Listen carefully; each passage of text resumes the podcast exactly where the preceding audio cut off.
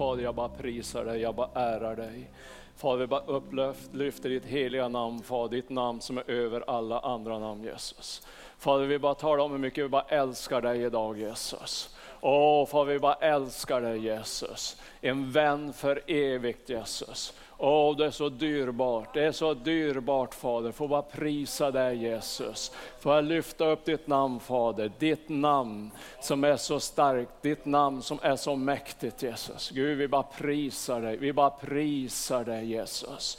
Tack Jesus för att du är vår vän för evigt. Precis som vi bara sjöng nu i den här kören Fader. Du är vän för evigt Fader. Åh, det betyder att du lämnar oss aldrig. Du lämnar oss aldrig Jesus. Vi vill bara tacka dig Jesus att du är så god Fader och att din nåd den är ny varje dag. I Jesu namn. Fader, vi bara lägger det här mötet i dina händer. Jag ber att du bara heliga Ande ska bara ta över. Du heliga Ande ska bara tala till oss var och en idag på ena eller andra sättet Jesus. Jag bara tackar dig Jesus för att du är med oss. I Jesu namn. Amen. Tack lovsångare. Underbart.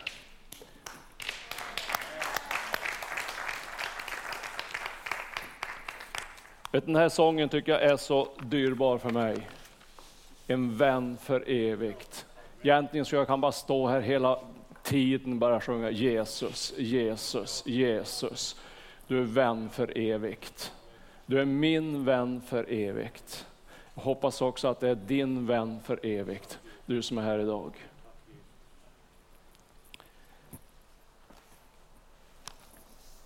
Jag vet inte vad du längtar och drömmer om egentligen efter. Jag tror det är ganska sunt att ha en dröm och en längtan och ha en vision. För det står så på många ställen i Bibeln. Det står att äldre män ska ha drömmar, ynglingar ska ha visioner. Så det är väldigt bibliskt att ha drömmar och ha visioner. Det står så här i psalm 130, jag tänker att jag ska läsa en några verser där. Det står så här, ur djupen ropar jag till, till dig Herre. Herre, hör min röst, låt dina öron lyssna till mina rop om nåd.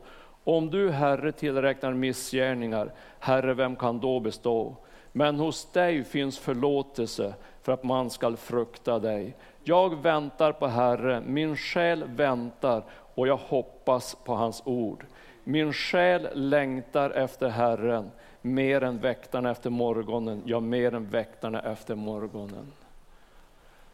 Jag hoppas att du har en längtan på insidan av ditt hjärta av att få mer av Jesus. Att få uppleva mer med honom. För vet att det finns aldrig nog liksom. Det finns ännu mer. Det finns ännu mer att uppleva med Jesus. Det finns ännu mer att få när du vandrar med Jesus. Men jag tror det finns också en annan längtan.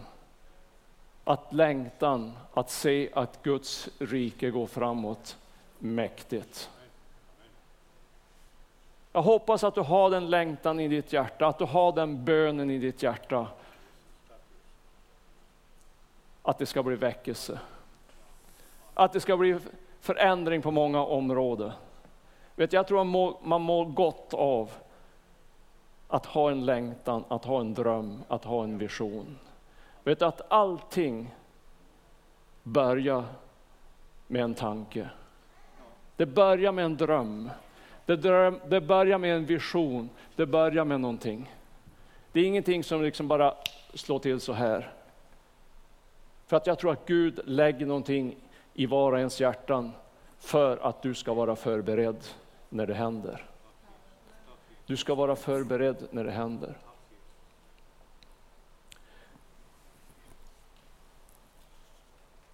Jag undrar om du har blivit lurad någon gång? Har du blivit lurad någon gång? Vet du, jag har blivit lurad många gånger. Vet du, man kan bli lurad i den här världen någonting så oerhört. Man kan bli lurad av en vara som man köper, man tror att det är på ett vis, men det är på ett helt annat vis. Men vet du att du kan bli lurad också andligt sett. Du kan bli totalt grundlurad av djävulen. Vet du, han är specialist på att lura människor. Det står så här i Johannes 8 och 44.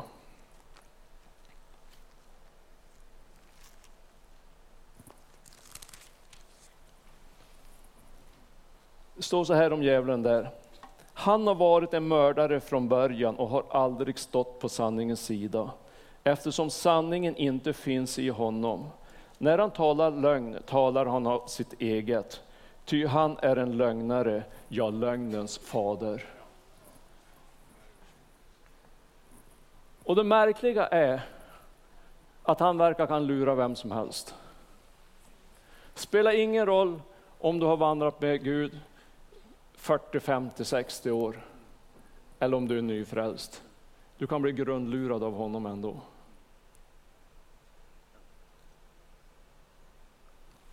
Jag har ju varit på ganska många missionsresor. Och jag vet inte hur många gånger som jag har kommit hem och jag har sagt så här till mig själv. Vad dug det här till egentligen? Det har ju inte hänt någonting. Gud, jag bad innan jag åkte att jag skulle få se något mirakel. Gud, jag har ju bett att människor att det skulle bli någonting. Och så har jag kommit hem och så har jag varit lite besviken. Vet du vad det är? Det är djävulen som bara försöker lura en. Det bidde ingenting. Det dugde inte till att du åkte. Det duger inte till att du ber någonting. För det händer ingenting. Det är bara djävulen som har försökt lura dig. Förra helgen då hade vi några vänner ifrån Azerbajdzjan och Georgien hos oss. Då berättade de saker och ting som inte jag visste som hade hänt på sista resan jag var där. Det var människor som har blivit vidare med Gud. Det var flera ene som har blivit helade. Och då sa Gud en sak till mig. Lär du dig ingenting någon gång? Du måste lära dig någon gång att du ska lita på jag. Även om inte du ser saker och ting hända för dina ögon så är jag ju med dig. Så kan det vara.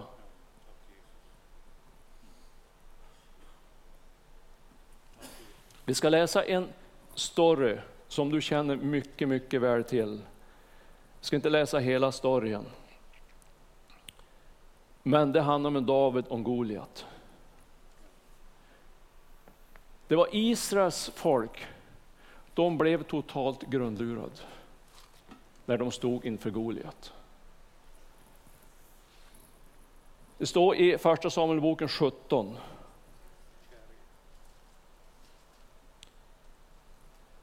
Där står det i vers 16 att Goliat trädde fram morgon och kväll i 40 dagar och bara gapade och skrek att jag är störst, jag är starkast.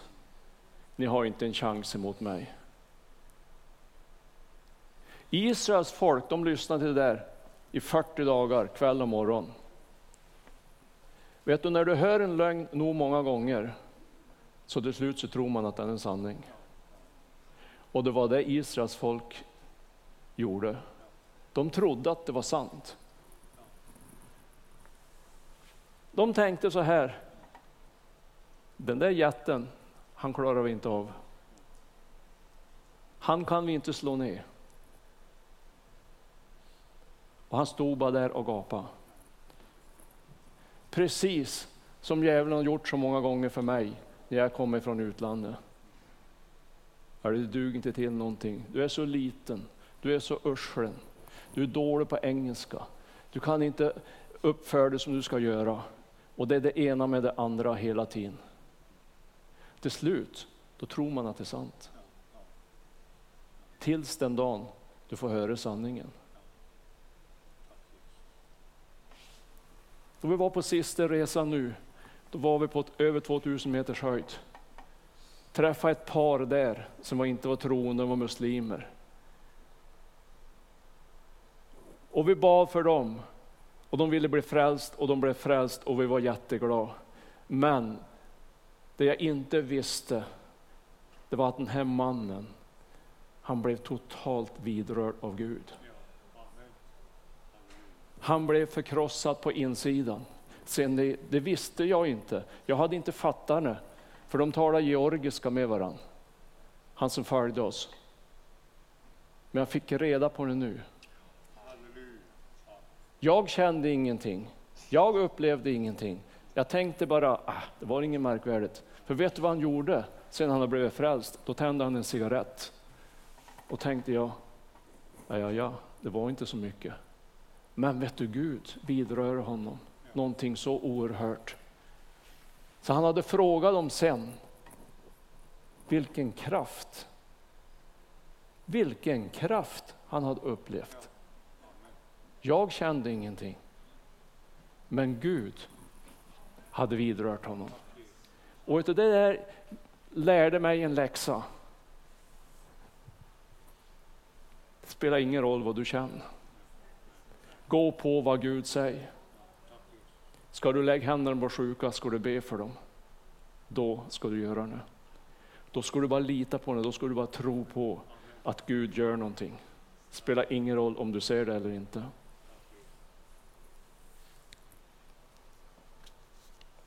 David, han hade en annan uppfattning om Goliat. Det står så här.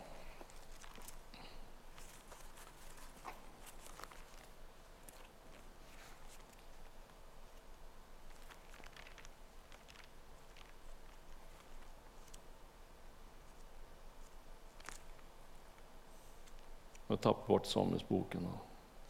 Här. Första Samuelsboken och vers eh, 26, då står han så här. Ty vem är denne oomskurne filisté som vågar håna den levande gudens, gudens här? Vem är han egentligen? Att han bara vågar. Han hade helt annan attityd än Israels här. De lät honom att håna Israels här. Men det gjorde inte David. Sen David han bestämde sig för en sak. Vet du att du får ett sådant budskap, då kan du välja två saker. Antingen så kan du dra dig tillbaks och bara erkänna, han är nog större än jag. Mänskligt sett så var ju Goliat större. Men Gud, David hade Gud på sin sida. Och det visste han. För han hade slagits med björnar och lejon, står nu. Och han hade vunnit en fighter. Han visste att Gud hade hjälpt honom då, då kommer han att hjälpa oss nu. Därför är det så viktigt att inte glömma vad Gud gjorde igår. Glöm inte vad Gud gjorde för dig för 20 år sedan. Glöm inte vad Gud hjälpte dig med för 30 år sedan. Han är ensamme. Vi tror att Gud har förändrats. Ibland tror vi att han, ja då jag var nyfrälst, liksom då, då, då var han starkare, då, kan, då kanske han hjälpte mig mer. Men nu har vi frälst så länge så nu har han liksom domnat bort. Sån är inte Gud vet du. Han är densamme. Exakt densamme. Skriv ner böneämnen, bönesvar. Precis som David gjorde, han skrev ett märke på käppen, på staven, för varje björn han hade slagit, varje lejon han hade knäckt. Och han bara påminde, Gud, du är densamme. Gud, du är densamme. Men vet du vad David gjorde? Han gjorde ju någonting som var egentligen ganska omöjligt, om man ser det mänskligt sett. Jag gick hemma på vägen och tänkte på den här berättelsen och tänkte så här, vad gjorde David? Han plockade upp några stenar. Han plockade fem stenar och det var viktigt att de skulle vara slät. Jag såg två stenar på vägen, så jag tog upp dem. Jag undrar vilken storlek han hade satsat på. Om han hade tänkt på styrka eller om han hade tänkt på hastighet. För det står att det var viktigt att den var slät. Det var liksom inte vilken sten som helst. Han har ju kunnat ta vilken skrövelsten som helst bara. Men det var viktigt att den var slät. Hur kunde de bli slät då? De låg i bäcken och vattnet hade slipit dem. Det var någon som hade slipat dem. Järn mot järn står det att det slipas. Det blir vassare. Det är viktigt att vara ihop med någon. Viktigt att vara med i en församling. För vet du, då slipas du som stenarna i bäcken. Då blir du användbar. Tänkte jag så här, undra varför han plockade upp fem stenar. Han behövde ju bara en. Han behövde ju bara en sten. Och han visste att Gud var med honom. Det var han övertygad om. Annars har han aldrig i livet vågat. Han hade bara kunnat ta en sten och bara dra iväg, bara, det var det klart. Det säger mig en sak, att en David var faktiskt ganska lik du och jag. För han tänkte så här. Tänk om jag missar försten. Jag borde väl ha några i magasinet. För jag kan ju faktiskt missa. Jag är ju bara människa. Och jag är inte rakt någon speciellt bra skytt. Men två borde väl kunna räcka, tänkte jag då. Jag kan missa två gånger. Ingen omöjlighet. Vet du, så där tänker jag lite grann när jag ska jaga björn. Det är ganska bra att ha några skott i magasinet. Man kan ju missa. Kan man tänka så här, ja, men litar han inte riktigt på Gud? Jo, det tror jag han gjorde, 100 procent. Vet du att det är inget farligt alls att känna lite oro, lite ängslan, vara lite rädd när du ska gå på Guds vägar. Det är inget farligt. Det är ingen synd. Ibland är det bara hälsosamt. För att man kanske blir lite mindre kaxig. Man kanske är lite mer ödmjuk. Jag måste nog ha fem stenar med mig när jag går mot en Goliat. Fast han behövde bara en. Och jag tror att en David han var väldigt, ganska säker på att det räckte en. Och, vet du, så där har jag känt mig många gånger när jag åkt på utlandet. Oj, oj, oj, om du bara visste vilken hare jag är. Om du bara visste. Har jag haft bara en knapp att trycka på att nu är biljetten avbokad, nu stannar jag hemma, så har jag gjort det hur många gånger som helst. Hör du, jag har varit mer rädd än vad du tror. Jag har haft större bävan än vad du kan bara drömma om. Men vet du, Gud har varit med. Gud har varit med. Jag har tänkt på en Peter så många, många gånger och han har gick på vattnet. Trodde han var rädd? Ja, jag tror han var dörädd. Tänk vad de ska reta mig i båten då jag sjönk. Tänk vad de ska säga, ja det var det jag sa. Hur dum får man vara? Fara och kliva och gå upp till vågen. Om det vore lugnt i varje fall, då hade du haft någon chans. Men går det metersvågen, då, hör du, då, då kan du bara glömma alltihopa och gå på vattnet. Jag är säker på att det var många som tänkte så. Men vet du, vågar du ingenting så är det väldigt lätt att man stannar kvar på stolen. Väldigt rätt. Jag blev så glad om Maria åker till Bolivia. Jag är helt övertygad att sista natten hon ligger hemma så har hon svårt för att sova. Vad har jag gett mig in på? Gud, är du med mig? Kan man få hopp av?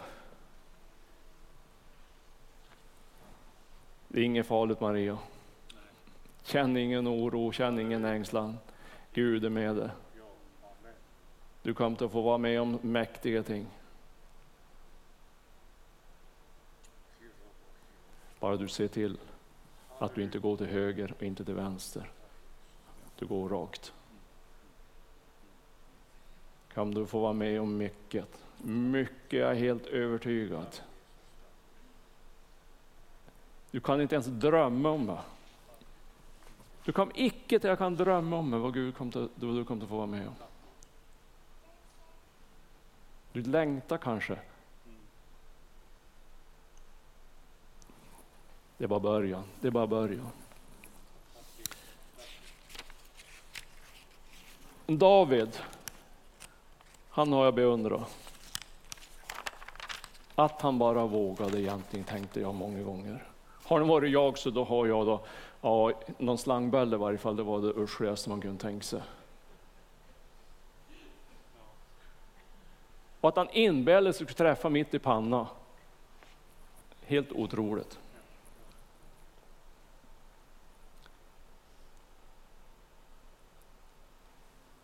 Så där är det för du och jag också. När du ska ta nya steg, när jag ska ta nya steg. För vet du en sak? Jag är helt övertygad om att Jesus kom snart tillbaks.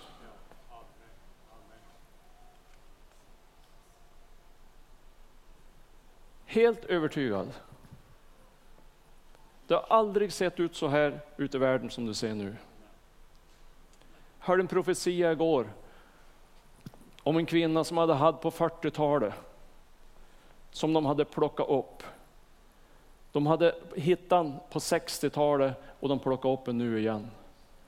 Det var en norsk kvinna som profeterade att Norge skulle hitta olja på 40-talet.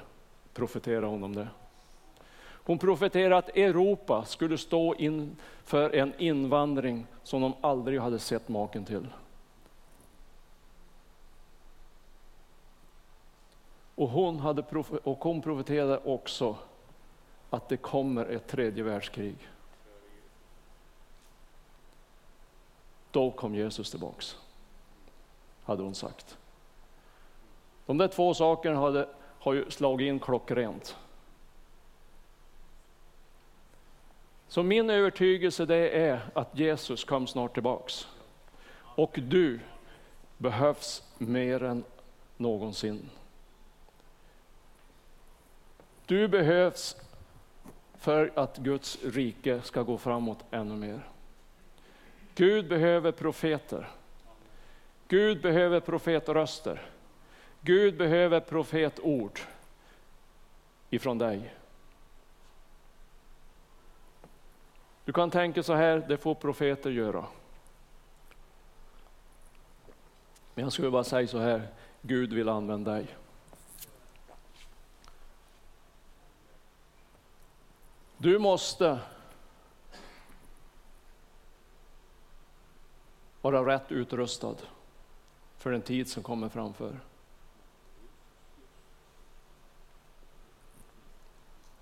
Du måste ha en bra slangbella. Du kanske behöver uppliva din inre människa som du inte har gjort på länge. Vet att vi har andliga vapen som vi inte använder så mycket som vi borde göra. Tänk på Israels här. Tror du de var vapenlös? Jag är helt övertygad om att de hade massor med vapen. Men vad hjälpte det då de inte använde dem? Vad spelar det för roll? Du får ju ha vilken arsenal som helst. Men då du inte använder dem, då duger du inte till något.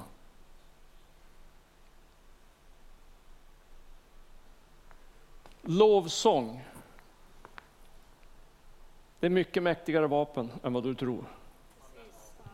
Mycket, mycket mäktigare vapen än vad du tror. Låt inte lovsången falna i ditt liv. Det är helt fantastiskt att komma tillsammans i församlingen och bara stå och bara prisa Gud inför tronen. Men vet du att det vapnet, det ska du bära varje dag. Varje dag, precis som David. Han bar slangbällan varje dag på sig. Hur kan du veta det tänkte du? Jo, han skulle gå till sina bröder och hälsa på dem. Jag vet inte vad han hade med sig, det var någon ost och det var lite grejer. Det fanns väl ingen anledning att ha, slangbällan med sig. Han var rustad jämt. Han hade den i bakfickan. Så är det med lovsång. Du får inte glömma det vapnet. Sen finns ett annat vapen som jag sörjer över att det används alldeles för lite. Och det är bön. Vet du att jag tror att den tid som ligger framför så måste vi mobilisera mer bön. Du får tycka vad du vill, du får tro vad du vill, tänka vad du vill. Men det är min övertygelse att vi som församling, som Kristi kropp, måste prioritera mer bön. Det är bön här varje söndag, halv elva. Det är hemgrupper varje vecka. Det är bön på parken när det här på torsdagen. Men vi måste be mer. Vi måste be mer. Vet du att det är en sorg på insidan av mitt hjärta. Att vi inte har fattat och förstått vilket vapen det är i bön. Att när en församling kommer samman och inte titta snett, en B högre, en B lägre, en B längre, en B kortare, spelar ingen roll. Det är attityden det handlar om. Det är ett andligt vapen som vi inte får missa. Det får inte komma den dagen då vi tänker, men varför missar jag det där vapnet? Jag har ju blivit så slagen, jag har ju åkt dit på olika smällar. Och jag hade vapen, men jag inte använde dem. Den dagen vill inte jag uppleva. Jag hade slangbällan. Jag hade massor med stenar. Men jag laddade inte. Jag hade fulla magasiner. Det var en björn som på att springa över mig. Men jag hade inte trött in någon i loppet. Vad var det för hjälp då? Andligt sett är det samma sak. Vi har sådana förutsättningar. Vi har världens bästa budskap. Vi har världens bästa far som vill det bästa för oss. Vi sjöng idag Jesus, Jesus, vän för evigt. Ska vi inte stå upp och försvara honom? Ska vi inte stå upp och försvara honom, han som är vän för evigt? Jag läste Stanley Sjöbergs i, i trons värld, hur de har släckt ner Facebook-sidan för honom. För han klandrade Eko Homo. Då får han inte vara ute på Facebook. Känner en sorg på insidan av hjärtan. Jag såg hur Trollhättan hade Ja till livet, hade manifestation. Då hade de på en lastbil hade de fotograferat ett litet barn, litet foster. De har blivit polisanmäld.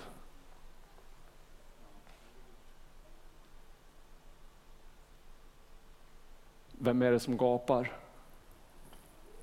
Det är Goliat. Det är Goliat som gapar över Sverige. Det är Goliat som gapar över vårt land. Det är Goliat som har liksom, det är jag som bestämmer. icke så nicke. Det är inte Goliat som ska få bestämma. För vi har andliga vapen. Därför är det så viktigt att församlingen kom tillsammans. Att vi står enade. Att vi slipas precis som stenarna i bäcken. Tror du att stenarna i bäcken tyckte det kändes skönt att bli slipad? Nej, det gjorde ont. Inget behagligt att ta bort en tagg.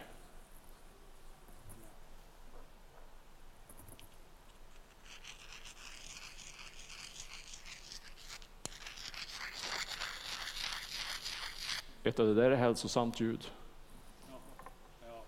Mycket hälsosamt ljud. För de blir starkare. De blir starkare vi står tillsammans.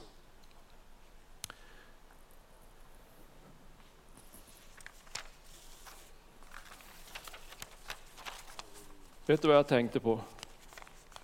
Jag tänkte på Sebastian sätt.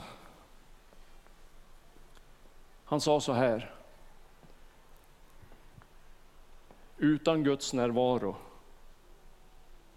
då tyckte han det var jobbigt. Han hade varit på något ställe där han inte kände Guds närvaro.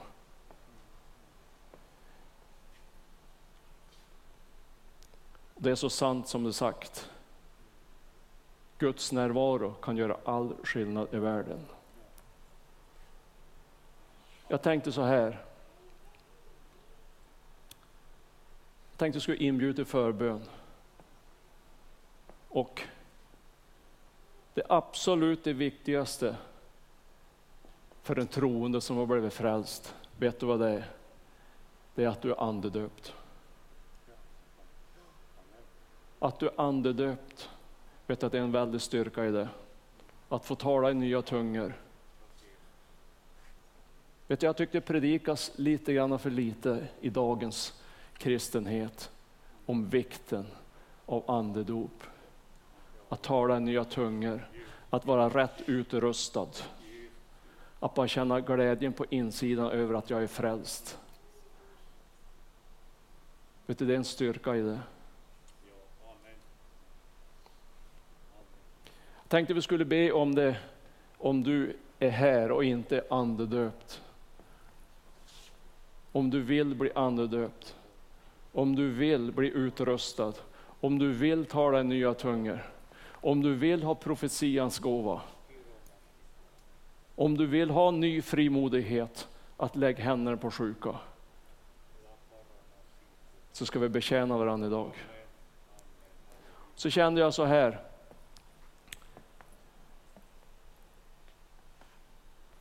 behövde ny en slangbell. Ska vi be om den idag. Om du vill bli utrustad. Om du känner att Goliat håller på att ta över i ditt liv.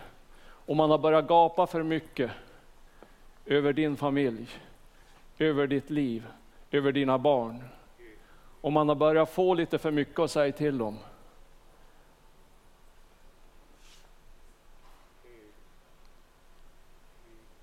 så är det dags. Så är det dags att sätta stopp för det.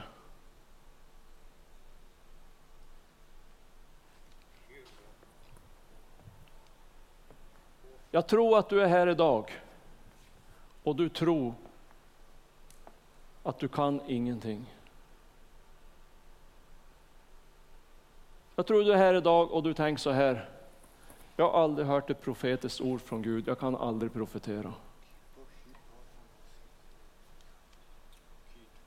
Vet du, Gud han är inte intresserad vad du kan eller inte kan. Han är bara intresserad om du vill.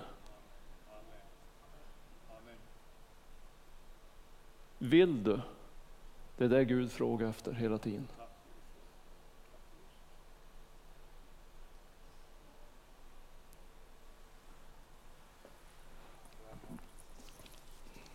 Jag tror att du kanske är här idag och du tror på Jesus. Men du har inte bekänt att han är här i ditt liv. Du tror att det är sant allt det vi säger här i kyrkan. Du tror att du är frälst. Men vet du, genom munnens bekännelse blir man frälst.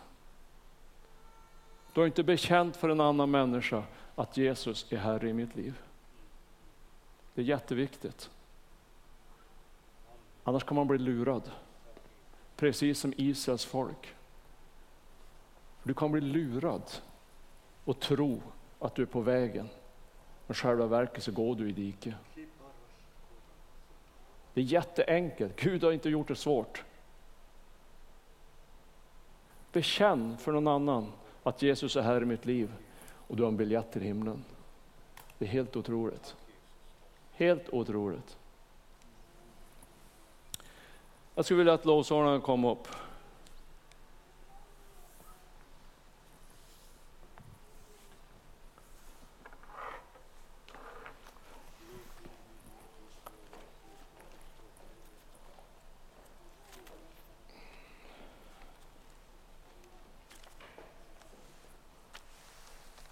Jag tror jag har ett ord till någon idag. Det står så här i Jeremia 31 och 17. Det finns hopp för den framtid, säger Herren. Så står det efteråt, dina barn ska vända tillbaka till sitt land. Jag tror det är någon som behöver höra det här ordet idag. Ta till det, ordet till ditt hjärta. Stå på det. När Goliat börjar gapa för mycket, säg bara till honom, var tyst. Jag har ett ord. Jeremia 31 och 17. Det finns hopp för den framtid, säger Herren. Dina barn ska vända till sitt land. Det kanske inte verkar så nu, det ser inte ut så nu, spelar ingen roll. Guds ord är Guds ord. Det kan inte förändras.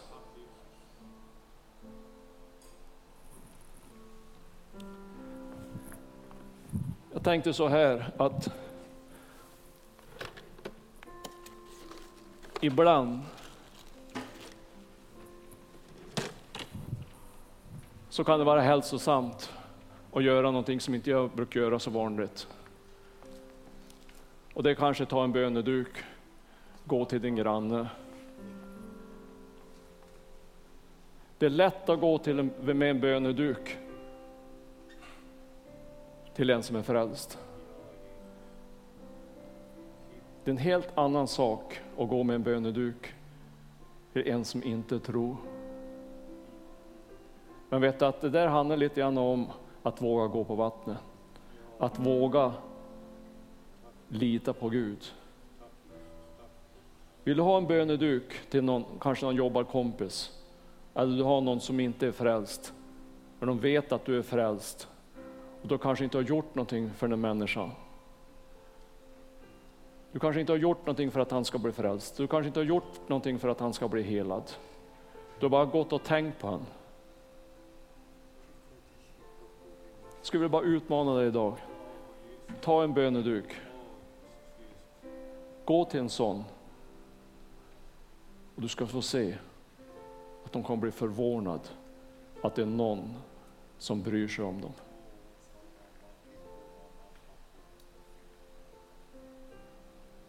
Jag har sett det så många gånger. Har alltid bönedukar och åkt på utlandet. De vet inte alls vad det är. Vad är det för någonting? Och de blir så glada för att det är någon som bryr sig i dem. Jag tror det är hälsosamt för ens eget kött att göra saker och ting som man inte kan.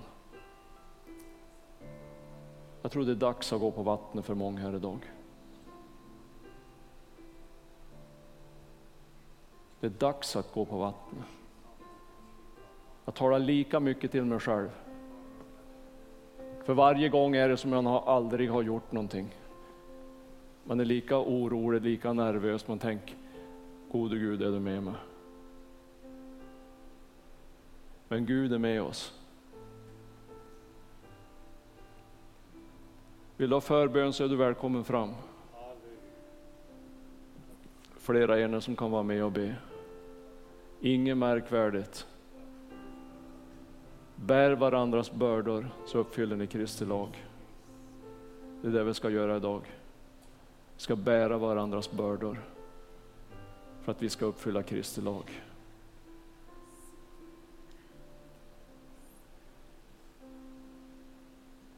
Tänk på att när, Goliat, när, när, när David slog Goliat så var Gud med honom. Han är ensam idag. Han har inte förändrats. Jesus, vilken vän vi har. Han som är vän för evigt. Han kommer aldrig att lämna dig, kommer aldrig att överge dig. Det finns hopp för din framtid. Det finns hopp för din framtid. Känn ingen oro, känn ingen ängslan. Jag styrker dig, jag hjälper dig. Jag ska upprätthålla dig med min rättfärdighets högra hand. Det verkar inte så nu, spelar ingen roll. Guds ord säger, det finns hopp för din framtid. Jag har inte övergivit det. Jag har inte glömt det.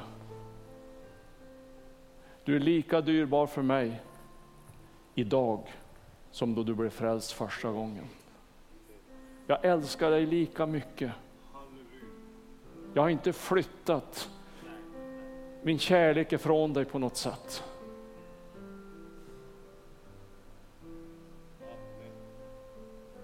Fader, jag bara prisar dig Jesus. Tack att du är så god Fader.